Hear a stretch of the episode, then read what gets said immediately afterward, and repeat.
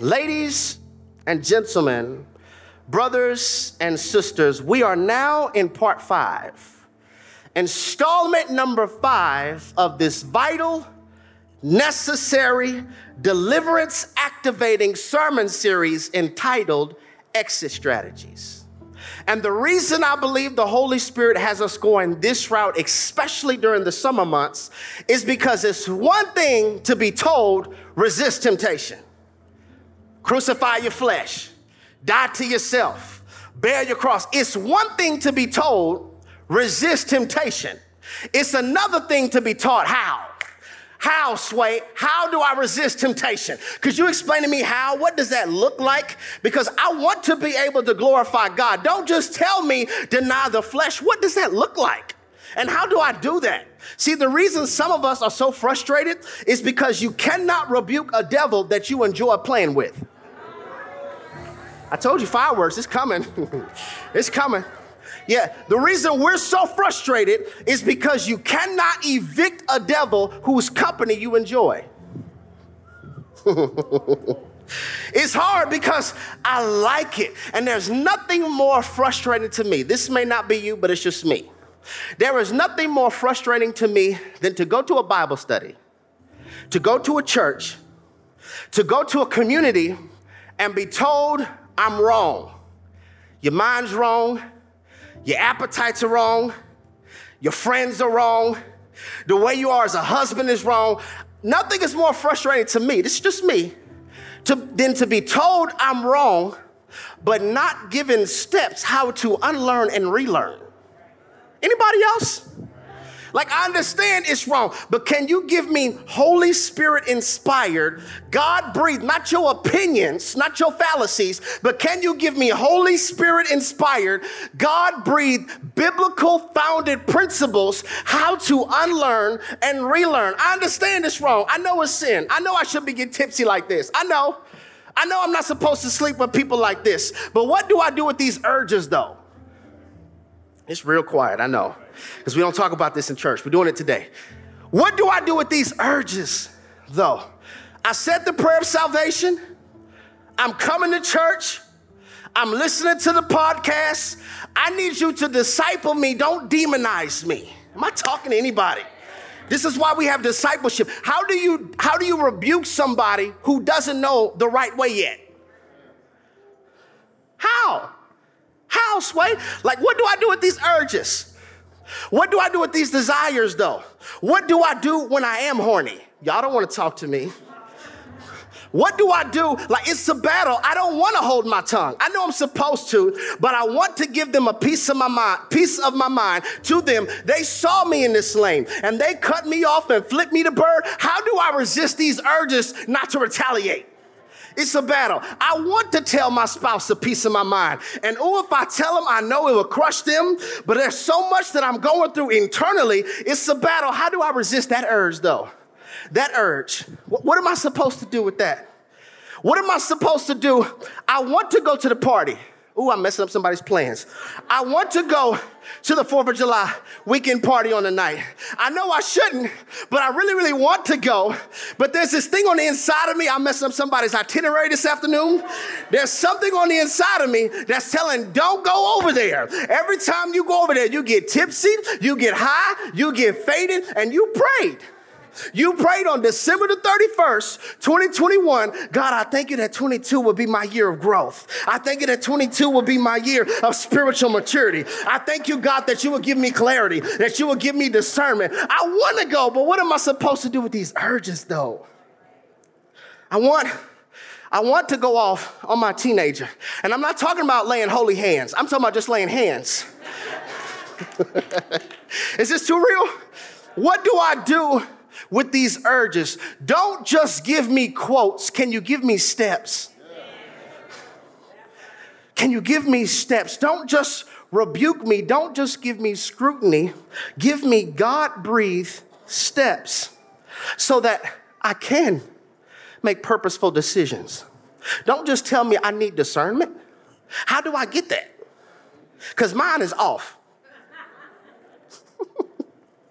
like, how do I live on purpose. Can you give me a series on discernment? Because I'm tired of making choices that create my own storms. And then we have the audacity to get mad at God because of the rain. Like, you can't curse your way out of a season that you behaved your way into. I know the Bible says, no weapon formed against me shall prosper. Hey, that's what I quote. But we have to make sure that we're not the weapon formed against ourselves. See, see, see, Ben ain't nobody said nothing. See, we have to make sure that we're not the weapon formed against ourselves that's not causing ourselves to prosper. Hmm. I'm exposing the problem. See, when we have powerless preaching, powerless preaching fosters powerless pews. I don't want to get up here and just preach opinion. I need some power. Powerless preaching, preaching that lacks power, preaching that lacks salt, Preaching that lacks solo deo gloria, that means for God's glory alone. Preaching that lacks the gospel. Preaching that lacks love. And preaching that condemns calls for us to be a people who hide our struggles. Hide our struggles. And the devil loves this because he knows hidden struggles become secret warfares. And secret warfares come with wardrobes. This is why you're wearing depression on your countenance. This is why you always walk around looking like something stinks. This is why so many of us right now are exhausted. It's because I'm tired of having a happy presentation. But then I'm trying to hide my battle scars of what I'm dealing with in the dark. I'm tired of having a happy presentation but then trying to hide the battle scar of clearing my history and deleting the text message at the same time. I'm tired because who I present and who I am behind the scenes are not congruent. You're laying down sleeping eight hours, but you're not resting, waking up tired Day after day, ZzzQuil isn't working, the sleeping pills aren't working, Xanax isn't working. You are still tired and exhausted. I can't function without my coffee. I can't function without my hit, and I'm exhausted. It's because the real you and the presented you are not twins. So, I'm exhausted, and many times the church has been the place that has trained us how to hide. Because if I know it, I'm going to use it as sermon content. If I know it, I'm going to cut you off. If I know it, I'm going to take your issue to the shade room. And so we have become a people. We got facelifts, but we don't have heart transplants. Talk, Holy Spirit. So we end up hiding our issues. So I just felt that the Holy Spirit says, okay, let's, let's do a series on how to exit how to exit. Do y'all understand? There is power in having a strategy.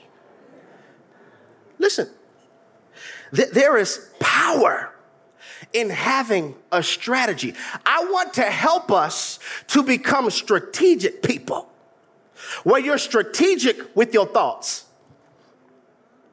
strategic with what you respond to Strategic with your words. This is what Isaac was saying. Don't complain. Stop complaining. I want you to be a strategic person. Strategic with your time. Strategic with who you call Bay. Strategic with where you I need you to be a strategic person because a strategy is the blueprint on how you experience victory in an area.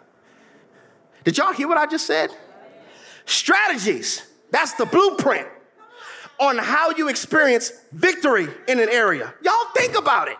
You could be smaller than somebody, but if you got the right strategy, you can still win because strategies are the blueprint on how we experience victory in an area. You can have an opponent who is faster than you, but if you have the right strategy, you still could win because strategies are the blueprint on how you experience victory in an area. Somebody can be smarter than you, but if you have the right strategy, If you have the right strategy, you still could win. If you ever play sports, I'm proving it to you. NFL has a certain strategy. The NBA has a certain strategy. Even in war, they can have more weapons and more allies, but if you got a better strategy, there's power in having a strategy. And so many of us are falling to temptation because we have no strategy. And I begin to think, no wonder, no wonder 2 Timothy chapter 4 tells us to be ready in season and out of season. Now I begin to think, First of all, strategies help you like reserve your time. There's certain things that you don't have to backtrack and you won't have to stay in recovery if you have a strategy. I begin to think, okay, why would the text say be ready in season and out of season unless, unless your life was filled with surprises? be ready in season and out of season because a surprise is coming. So this means in your off season, that's the time of your peace. Learn how to use your slingshot. In the valley, this is the season of obscurity. When nobody knows your name, when nobody knows who you are, learn a strategy. And I'm gonna help you by sending you a bear. I'm gonna help you by sending you a lion. I want you to learn your technique in the valley so when you stand before Goliath, you already got skills. so good, y'all. A strategy. Somebody say strategy. No wonder. 1 Timothy chapter 6, verse 6 tells us godliness with contentment is great gain. See, please watch this. Temptation is always going to knock on our door. But temptation knocks, curiosity opens it. See, hear me. Temptation is not sin. It's not. Opening the door for it is. When temptation knocks, curiosity answers. Now, watch this. If I'm content with where God has me, and I'm content with the God given task that He gave me, my contentment causes for me to not be curious and open the door. Does this make sense? The reason we keep opening the door to the DM, the door to the temptation, is because I'm not content. There's no contentment anywhere in my life. I'm not content with my job. I'm not content with my marriage. I'm not content with my money. I'm not content with my bank account. I'm not content with the nation. I'm not content with the gas prices. There is no contentment. And so when temptation knocks, curiosity answers. And so I'm like, okay, how do we become content? Like, what's the difference in contentment and expectation? How do I get content? And this is the part we're not gonna like. It's when you recognize everything you do is for the glory of God. How nicer would you be if everything you did was for the glory of God? What would you eat? If you viewed even your food as for the glory of God. Whatever you eat, whatever you drink, whatever you, whatever I do, it is for the glory of God. It is our culture's obsession with self. See, this is bled over into our churches. Have your best life now. It's your season. After the hell you've gone through, you deserve, everything is about self. self. You can get new lips, you can get new hips, you can change your eye color. Everything is to become a better self. I'm like, we're so caught up with the exterior self that we're overlooking the interior self. This is how you can meet somebody who's fine, but internally ugly. This makes sense? We're obsessed with self. We get so offended because we're all about self. But as I'm looking at this, the constant theme throughout the fabric of scripture is everything is for God's glory. Isaiah 49 called, God called his children out of Israel. Why? For the glory for himself.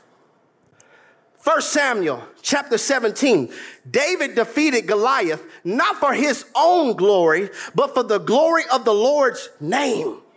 Somebody say glory give you more Bible. First Chronicles chapter 16, verse 24, it says, declare his glory among the nations. Isaiah 42, verse 8 says, I am the Lord, that is my name. My glory I give to no other, nor my praise to carved idols. Isaiah 43, verse 7, everyone who is called by my name, who I created for what? My glory. Are y'all seeing this?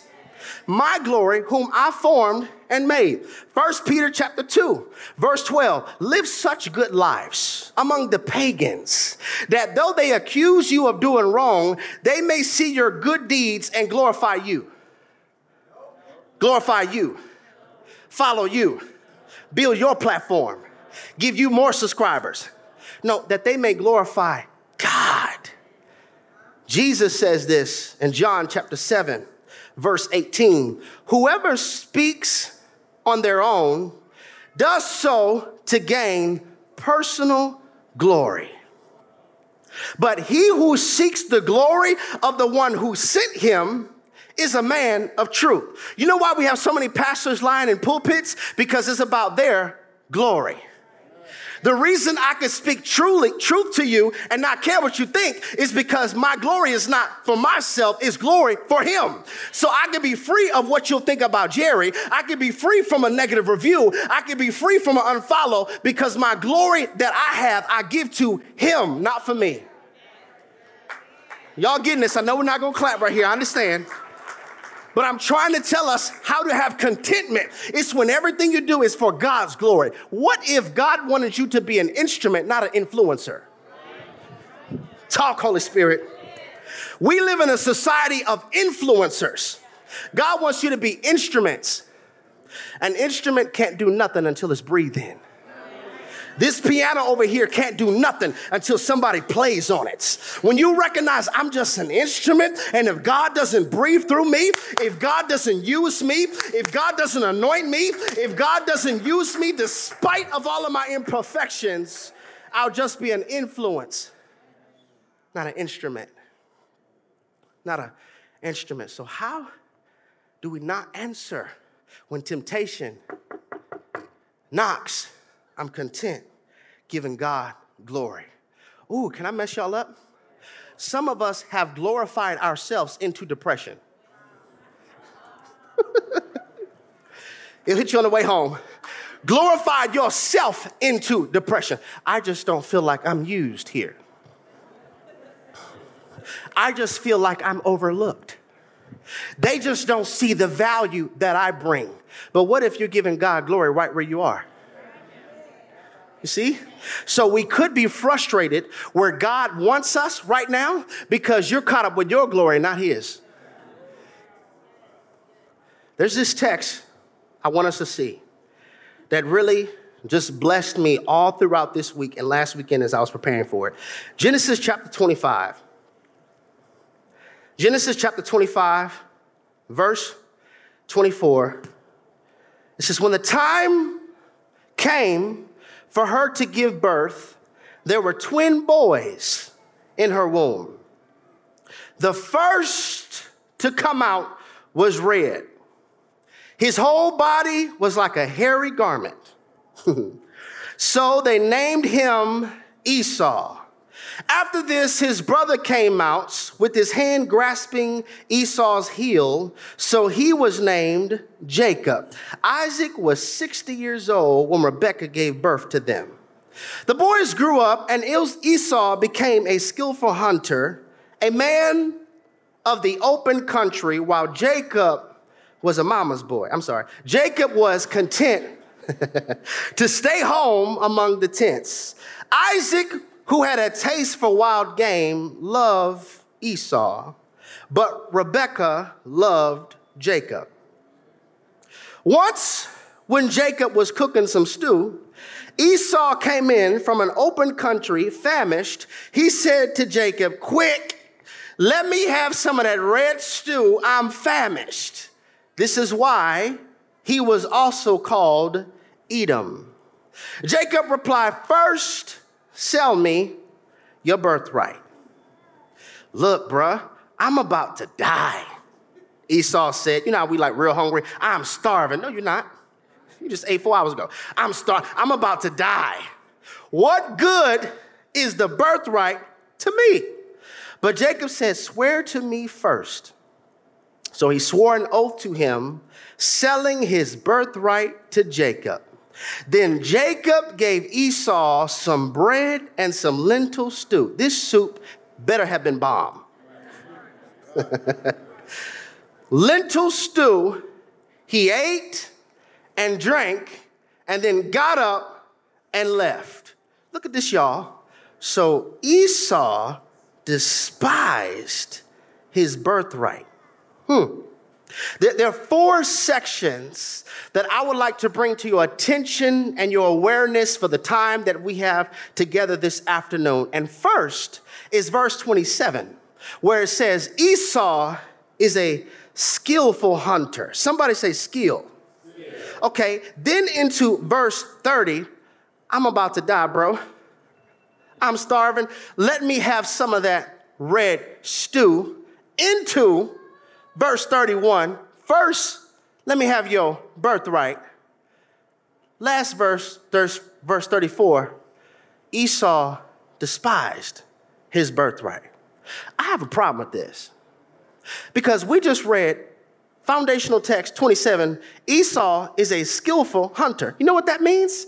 He can catch it himself. Like he can catch and cook.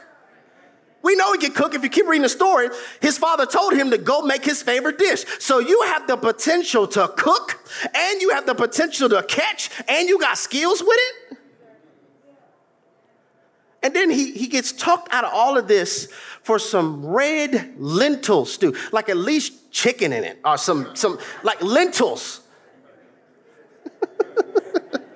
lentils.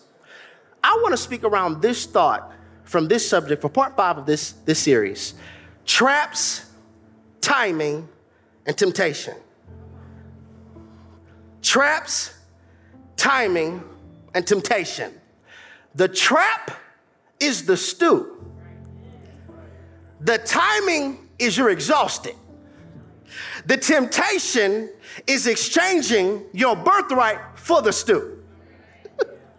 Traps, timing, temptation. Can I get us to say this confession? I want us to speak this over our lives. Can I get us to say this? And everybody online, could you put this in the room in all caps? Can I get us to say, Father, expose every trap that's take that's trying to take what's mine and help me to trust your timing.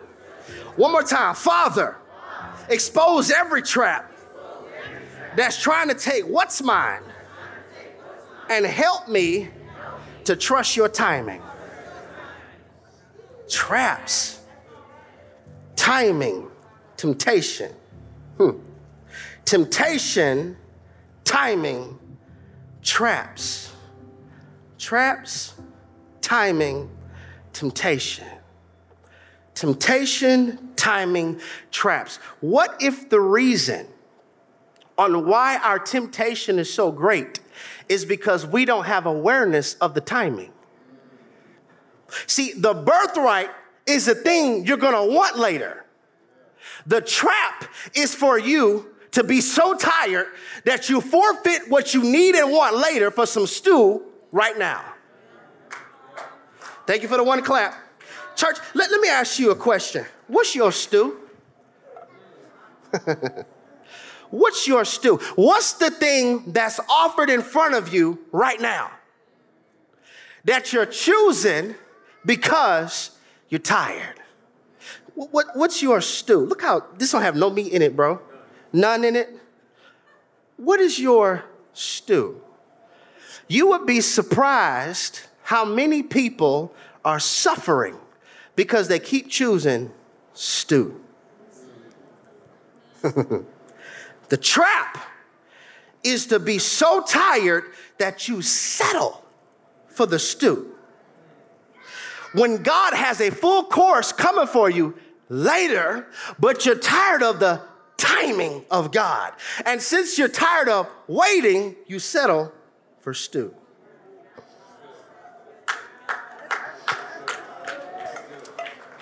I want you to think What is your stew? Give you an acronym for it. Is sacrificing the exceeding worth. Stew. Something is worth more than this, but you're sacrificing for it. Let's make it real awkward. Ask somebody next to you, what's your stew? Say, don't look at me, bruh. Don't look at me. don't look at me. What, what, what is your stew? I want you to consider how dangerous it is to walk around hungry.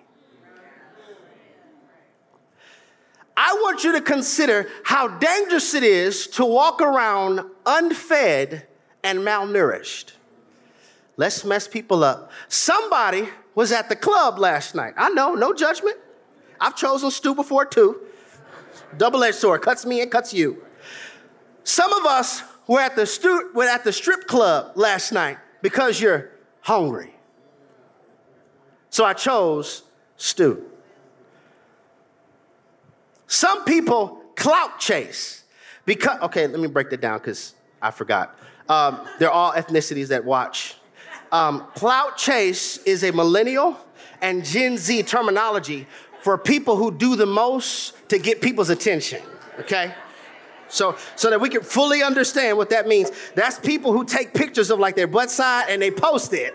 They wonder why every man wants the input, but they never question the output like that. Clout chase. Do the most to get likes and views. They're hungry. They're hungry. It happens in church too. Some pastors clout chase. Do it all for a view or a like. Hungry. Hungry. Some of us are in low key, destiny detouring relationships that we know it's not God's will. Like you know it. You know it's not God's will, but you're hungry relationally. So you settle for some stew. Now look at this, y'all. I want us to notice the timing. Remember, I said one of the biggest things about me, I can't stand when you tell what's wrong, but not give me steps. Okay? I want you to notice the timing. Look at this. Look, verse 30. He said to Jacob, Quick, let me have some of that red stew. I'm famished. Notice the timing. Notice the timing. It's when you're tired. When you're tired, you're not mentally sober. It's when you're tired. It's when you're exhausted. It's when you're fed up of something. That's when the enemy offers you stew. When you're tired. Believe it or not, the Sabbath principle is not just a religious suggestion. It's a decree, but it's also your defense in resisting temptation. The only reason you went over there is because you're tired internally. I'm thinking about quitting. No, you don't need to quit. You need a nap. You need a vacation. Finances not right, a staycation. You're tired. And because you are tired, you're more prone to give in to temptation. Give you more Bible. I want you to look at this. Luke chapter 4, verse 2. Being tempted for 40 days by the devil, and in those days, he ate nothing. And afterwards, when they had ended, he was hungry. And the devil said to him, Are y'all seeing this? He was hungry, and the devil said, Where are you hungry? Because wherever you're hungry, and the devil said to him, If you're the Son of God, turn these stones into bread. Look at this. Satan is attacking his, attacking his identity and the appetite. Why? Because when you don't know who you are, you'll settle for stew. Talk. If I can get your identity to be in crisis, you'll settle for some stew. Have you ever wondered why? Maybe this is why the party's not to 10 o'clock. Hmm. Maybe this is why the bar doesn't close to 3. You ever notice how they begin to talk late at night? Like during the day, it was like, What's up, babe? At night, it's, what's up, girl? yeah. What you doing? He wasn't talking like that at 2 p.m. But at 2 a.m., yeah, what you doing? You laying down, huh? What you got on? Ladies don't laugh too much. It be girls too. What's all that noise in the background? That's a shower. You get in the shower, Zaddy. You get in the shower, Zaddy. You gonna FaceTime while you in the shower, Zaddy? Oh, Zaddy. She wasn't talking like that earlier. Am I telling the truth? Notice the timing. She wasn't calling you Zaddy at 2 o'clock. But at 2 a.m. when she's tired, y'all laughing, I'm trying to expose the strategy. It's the time when you're more prone to give in to stew. You're not your sober self when you're tired. That's why prolonged tiredness is dangerous. Because you'll be like Esau. What you really want later, you'll sacrifice for stew. To sacrifice the exceeding worth. Can I get somebody to say, notice the timing? Now, I want you to look at this now. Genesis chapter 39. Genesis chapter 39. I want us to see all this because I do not preach opinion, I want to preach doctrine. All right? When you are tired, it is an agitator for sin. I'm not thinking right. I'm more irritable when I am tired. Now, I want you to notice another timing. Genesis 39, verse 3. It says, When his master saw that the Lord was with him, that the Lord gave him success in everything he did. Joseph found favor in his eyes and became his attendant. Potiphar put him in charge of his household and he entrusted to his care everything he owned from the time he put him in charge of his household and all that he owned. The Lord blessed the household of Egypt because of Joseph. See, this is why jealousy is so stupid. I'm like, bro, if, some, if you're around somebody who's favored, get close. Because I see right here, this dude's whole house was blessed because of the favor on Joseph. When you understand this principle, it won't even fit, it won't even be your season, but it'll feel like your season because you're supporting somebody who is in season. This makes sense? I'm not jealous. I want to get close. The whole household because of Joseph. The blessing on the Lord was on everything Potiphar had, both in house and in the field. So Potiphar left everything he had in Joseph's care with Joseph in charge, and he did not concern himself with anything except the food he ate. Now, Joseph was well built and handsome. If the Bible says this, this dude had to be fly. It's not an opinion, like the word of God says he was well built and handsome. And after a while, somebody said, uh oh, his master's wife took notice of Joseph and said, Come to bed with me. Meaning, let's have sex. Notice the timing. Temptation always happens when you're favored. See, when the blessing is on your life, the enemy wants to take it from your life in stew form. See, this is why I'm like, okay, certain people, you can't handle growth right now because you still think you the stuff. And I'm trying to get you to understand when your favor begins to blossom, so does temptation. And the enemy comes when you're favored. Joseph was favored. His daddy made him a coat of many colors. That was just an outward confirmation of favor's participation. His brothers already couldn't stand him, but they really hated when they saw him walk in favor. It's one thing to know that you're favored, it's another thing to begin to walk in favor. They took his coat from him and threw him in a pit and took him out of the pit and sold him into slavery. And now the favor is still on him. And now Potiphar's wife sees that favor and she wants some of that favor too. Let me see if he's favored in the bedroom. Let me see if he's blessed in that area. And she takes his clothes and he's now thrown in prison. Everybody keeps taking his clothes. I'm like, y'all must not understand. The favor's not on my outfit, the favor's on my life. I'm trying to help somebody who is tripping because of what they took. The car, the car doesn't have the favor, the favor's on your life. The ring that they took back doesn't have the favor, the favor's on your life. The position doesn't have the favor, the favor's on your life. Somebody say, You can't touch this. You could take my clothes, but that's not where the favor is. The favor is on my life. so they didn't recognize that just because we try to hurt him doesn't mean God removes his hand too. This is why some people don't like you because they like you, but God loves you. and your not liking me is not God's verdict. Notice the timing though. When you're hungry, when you're alone, when you're tired, when you're favored. These are the times when temptation begins to knock. And it's a trap to try to get us to give in to the stew. I want us to consider how dangerous it is to walk around hungry. Listen, church, it's almost like it's almost like going grocery shopping while hungry. Your neck, I know.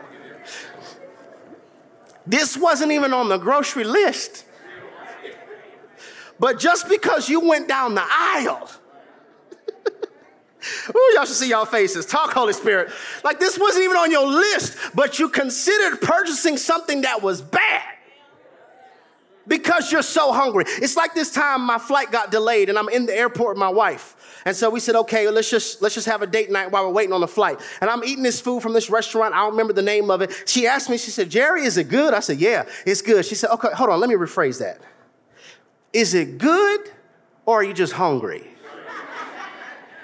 Have you ever ate something that you labeled as good, but then when you not weren't that hungry, you ate it again and wasn't all that? She was like, okay, are you really hungry or is it just available? Going shopping while hungry. Oh, this about to be rough. When you walk around hungry, you risk dating snacks. I said it's gonna be rough, right? Okay. Okay. Let's put it in theological terms. You risk dating stew. It's about to get rougher. Or you risk marrying stew to roll over years down the line to recognize I'm a skillful hunter myself. But I settled for some stew because I was hungry. I know we can't clap too much, especially if you're married. Like, what you clapping for?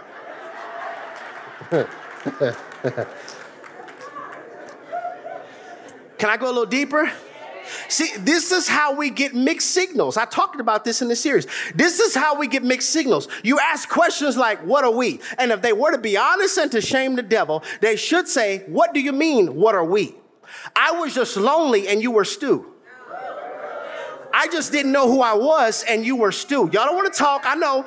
I don't preach opinion. I, I want us to understand some of us are settling because we're hungry. We're hungry. I thought we were going to do this. No, you just stew. You were better than watching porn tonight. Y'all get it. Somebody said, okay. okay. Stew. When you're hungry, you'll exchange your birthright for some stew. Listen, y'all. There are a lot of people who have exchanged their marriage for some stew, their ministry for some stew, their reputation for stew, their peace for some stew because they were walking around hungry. Hungry. This, this gave me a massive revelation. I said, I get it. Traps, timing, temptation. We have been preaching so much about the promises of God that we don't know how to identify the timing of them. So, what happens is we have people who want the promise but despise the timing. This is why I have a whole chart all throughout the series. I don't want to be guilty of that. I want you to understand yes, the promise is coming, but there's a process for God's timing. He doesn't just take you from Egypt to the promised land, He takes you from Egypt to the wilderness. I got to deal with your appetites. Yes, you have a promised land address, but you have an Egypt appetite. It's the timing of God. And so when we preach only about the promises of God, they're awesome, they're wonderful. I'm not minimizing them. But when we only preach about the promises of God and we don't understand the timing of God, then Satan can tempt us to make choices prematurely. Temptation, see? So he knows since they can't identify what season they're in. I will try to get them to make a premature choice. Why? Because anything that's premature has a higher possibility of dying. What does he come to do? Steal, kill, and destroy. If I can get them to traffic and making premature choices, I can steal their joy. I can kill their peace. It's because traps, timing, temptation. Since I don't understand how the timing works, I'm frustrated that I don't have the promise. And I keep hearing sermons only about the promise, but never sermons that educate me about the timing. You see? Look at this Proverbs chapter 20, verse 21. It says, An inheritance obtained too early in life is not a blessing in the end. Timing. If you read your Bible, you will start to notice these words suddenly, immediately, shortly thereafter, in the fullness of time. It's speaking of a timing. When my wife and I moved into our house in 2017, I don't know anything about gardening, so don't judge me, okay? I just was young. I'm like, I have a house. I want to plant some flowers. My last name is Flowers. Why not? So I begin to plant these flowers and I'm watering them every day. Watering every, every day. I have some mulch I'm push, putting around it and they're just not growing. Don't judge me, y'all, because I just feel the judgment. I don't even want to tell y'all the next statement. but I'm watering them every day, morning, afternoon, night. But I don't know why it didn't dawn on me. It's October. It's October. But look, it was 84 degrees. You know how Houston is. It could be Christmas in 78, or it could be Christmas in like 15. You just don't know with Houston. Do I wear a hoodie or a tank top? I don't know. It was 84 degrees, and I thought because the atmosphere still felt like spring, it would still grow. But the seed had enough sense to know it's not time. It doesn't matter how much you water me. It doesn't matter how much mulch you get. It doesn't matter how much weed killer you get. It's not time. Can I help somebody? You're not under attack. You're not under a satanic warfare. You're planting flowers in October. That's what it is. Oh, the devil's after me. No, you're expecting something to grow in October that doesn't. And watch this true story. I forgot about it. Thanksgiving came, Christmas came, Martin Luther King, New Year, all the holidays, I forgot about it. One day in April, I'm walking to my truck and I look and I saw them grow. Right, so suddenly, right? I didn't even water them. I was, they grew from the rain of spring. See, the watering was my efforts. It was my hustle. It was my ads. It was my post. It was me trying to get it to work. But heaven reigned on its own, and in the right timing, the flowers knew this is when we come up, this is when we sprout. And I'm trying to help somebody understand prophetically you're not under attack. It's October in the spirit for you. It's October. April is coming, but do you know how to manage October? Do you know how to manage November? Do you know how to manage December without choosing stew? Because if you don't, you will dig up and doubt what you planted in faith. That really, did, did, are they really going to grow? Is something wrong with the soil? No, it's just October. It's October. Jacob and Esau are two totally different types of men. One is a mama's boy, another is a daddy's boy. Modern times, one would probably be on like the Food Network, the other would be on Discovery Channel or Animal Planet, Man versus Wild. Two totally different type of men. Esau comes in the tent. I'm exhausted. Let me have some of that red stew. You would be surprised how many people right now are hungry. And I'm not talking about food. You would be surprised how many people come to church hungry. And I'm like, okay, um, what happened? What religious movement happened that caused for us to be people who are hungry? Like you starving, but you acting full. Did y'all hear what I just said? What happened to have us be people to where I'm starving on the inside, but I'm acting like I'm full? Like, where did fake it till you make it come from? What the heck is church clothes? Some of the people who dressed in church clothes be the biggest, like, hypocrites. I mean, full three piece suit, blouse, heels, all of it, church clothes. What the heck is that? And it causes for us to hide struggles. I'm like, I tried to get us to understand this in the King Encounter series. The word church means ecclesia, it's the called out ones. When Caesar would have a meeting once a year, he would gather his governors and he called it ecclesia. So, church is really a place where governors meet. It's a place where ambassadors meet. This is where we're getting spiritually edified to influence the world. This is where we get community. This is church. And I just believe when we come to church, something should happen. Something miraculous should happen. Praise should be lifted. Worship should be lifted. Something should happen. When we come to church, I didn't come for a program, I didn't come for a show. I came to join with God's people.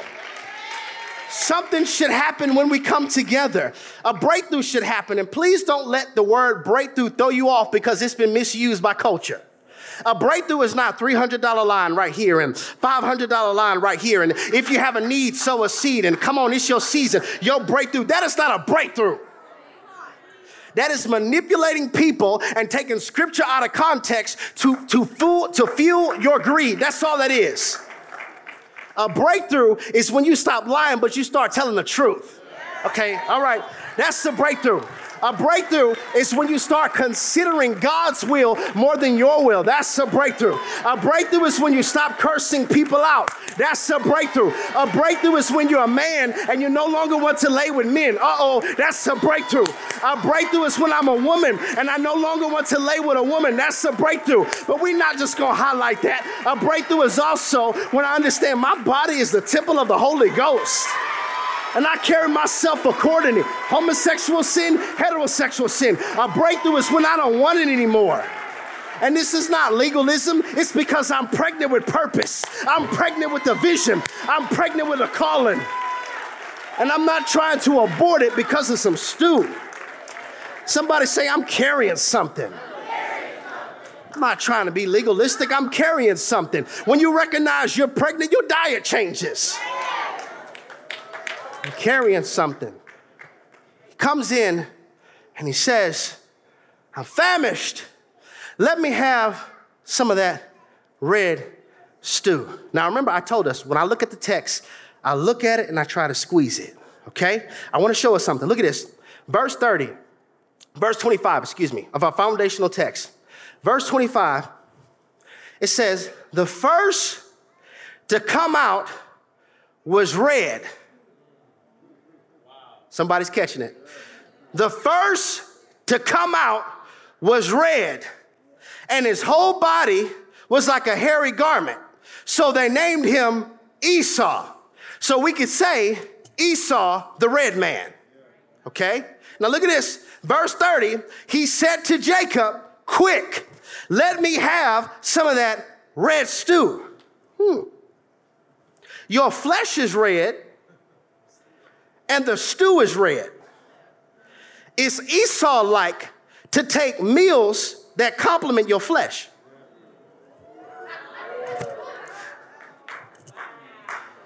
He's red, the stew is red. There's a similarity between the stew and my flesh. You're Esau like when you begin to make choices that edify your flesh more than your spirit.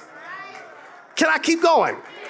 Now, this is what really tripped me out. Conversion in the text usually happens when somebody meets the Lord. So we see that Jacob's name changes to Esau once he has his encounter with God. We see that Abram's name is changed to Abraham once he encounters the Lord. We see that Simon's name is changed to Peter once he encounters the Lord. We see that Saul's name is changed to Paul once he encounters the Lord. But I'm noticing if you look at the text, verse 30, it says, Quick, let me have some of that red stew. I'm famished. That is why he is also called Edom.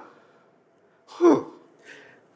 The name change wasn't at conversion, it was at a pot. Can we go a little deeper?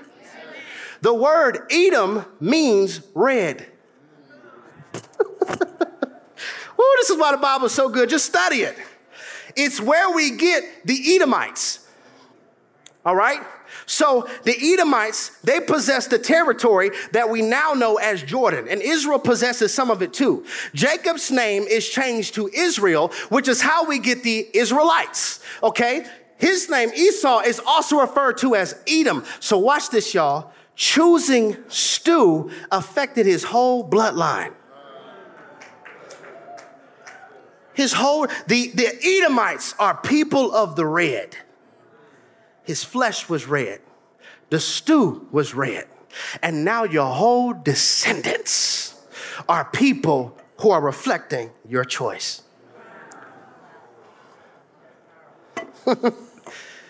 Exit strategies. And so now, as I'm looking at this story in the Bible, I understand this story reveals the battle of life. It really does. I want to show it to you. Genesis 25. Is this good? I told us I can't give us milk and expect us to be free from things. We got to have a little meat. Look at this. Genesis 25, verse 22. It says, But the children struggled together within her. Does anybody ever feel like there's a struggle on the inside of you? Now, look, look struggle within her, and she said, If all is well, you ever ask the question, if I'm really saved?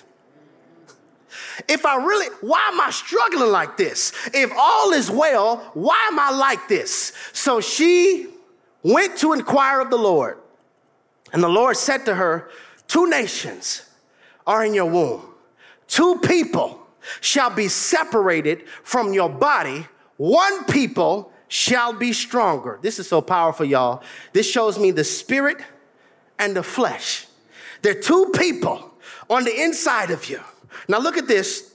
Two people shall be separated from your body. One people shall be stronger than the other, and the older shall serve the younger. Leave that up there. The older shall serve the younger. So, this is saying Esau is going to serve Jacob. Hmm. The older shall serve the younger. The older, oh man, the Lord messed me up. During study, I said, okay, hold on, wait.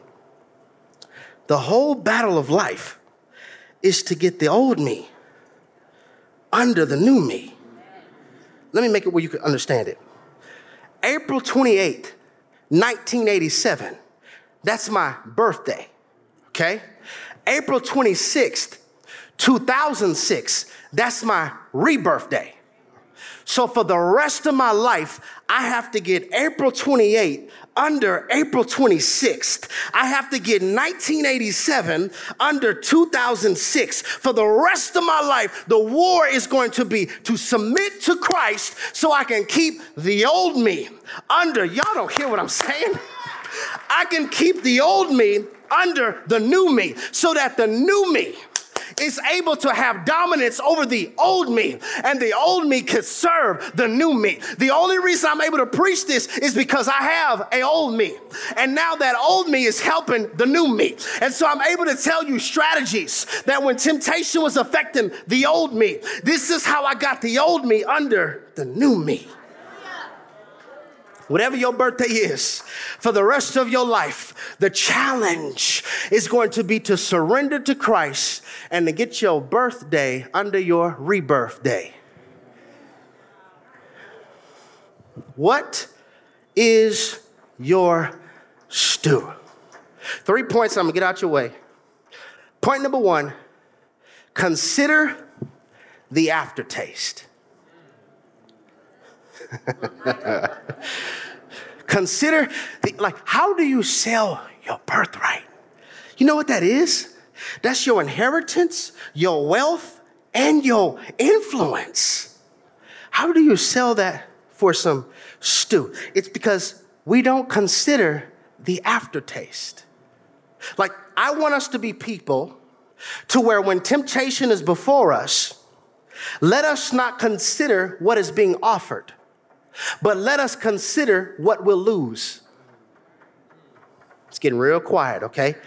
So Adam ate the fruit that was offered and lost Eden. Esau ate the stew that was offered and lost his birthright. Okay? Samson laid his head in the lap that Delilah offered and lost his strength. I want us to consider there's an aftertaste to this. There's an aftertaste. Before you respond to the text, before you go in business with them, before you just walk away and dismiss the faith, I want you to remember there's an aftertaste. Consider the aftertaste. Point number two prioritize the principle of first. All throughout the fabric of Scripture, if you were like in a year, read the Bible in a year, you'll recognize God constantly is voicing his glory, redeeming people back to himself. All throughout the Old Testament, we see like many messiahs. David David and Goliath, like Jesus is a better David. Goliath is sin and death. Why did, why did David chop off the head of Goliath? Because head stands for authority. And in Christ, we have the authority and he has authority over that. All throughout scripture, you will see Jesus in the Old Testament. You will see it's all about the glory of God and he wants to be first. In all your ways, acknowledge me first. Seek ye first the kingdom of God First, acknowledge me. First, get counsel. First, be generous. You got a raise, don't think about you first. Think about how could God get glory with this? And I ain't saying just give it here. I'm not that type of pastor. Just think what could benefit from this increase? How could God be glorified with it? Because it's not yours. And everything, put Him first. Here comes your scalp right now. Be the first to apologize. You see, we had one, well, you said about three times, sis. Terrence said in the back, Amen. Be the first to apologize. See, the only way you could do that, if it's not about your glory, it's about God's. First. Told us several times. If we leave here and I take all of us to Pappadeaux, they're gonna give us bread first. Bread. Jesus is the living bread. If we consume that first, when the world says, Want some stew? I'm full of bread. Make sense? Somebody say strategies. And last one, know your trimester. Know your trimester. What if I told you it's not your season? You're not gonna get promoted in this season. It's October. Can you know your trimester? See, a woman who knows she's pregnant is not discouraged by the woman who's in labor. She's not jealous. If anything, she'll ask her for some advice. You see? Know your trimester so that I can celebrate other people who are giving birth because I know just because you're giving birth doesn't mean I'm not pregnant too. Frustrated because it's October and we're expecting for things to grow. Everybody's not in October. But I don't want to be guilty of preaching ministerial malpractice, of telling you it's your season when it's not. Your breakthrough on the way when God's like, their breakthrough is praying. That's the breakthrough. They go to face too much, Facebook too much and post. Oh, if I can get just like 5% of that time, what I could do with your life, some of us should see if you have an iPhone, if you have an Android, you need deliverance. But if you have an iPhone, Apple should endorse me. If, if you have an iPhone, you should look at your screen time usage. The Android got it too? I'm a hater, so you can call me out. if you looked at your screen time, what if I exchanged that for spiritual FaceTime? How would I look in, how would I grow? And I'm taking something as small as a smartphone. Don't let a smart device make us be spiritually stupid to where we keep on selecting stew when God has a full course meal for you.